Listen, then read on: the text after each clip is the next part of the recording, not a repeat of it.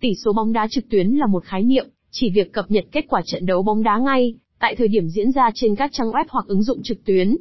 Điều này cho phép người hâm mộ và những người không thể xem trực tiếp trận đấu trên sân, theo dõi kết quả của trận đấu đó một cách nhanh chóng và chính xác. Khi trận đấu diễn ra, các thông tin sau đây thường được cập nhật trực tuyến, thời gian trận đấu, đội hình xuất phát của hai đội, kết quả từng hiệp đấu, số lượng thẻ phạt và thẻ đỏ được trao cho các cầu thủ, và tất nhiên là kết quả cuối cùng của trận đấu.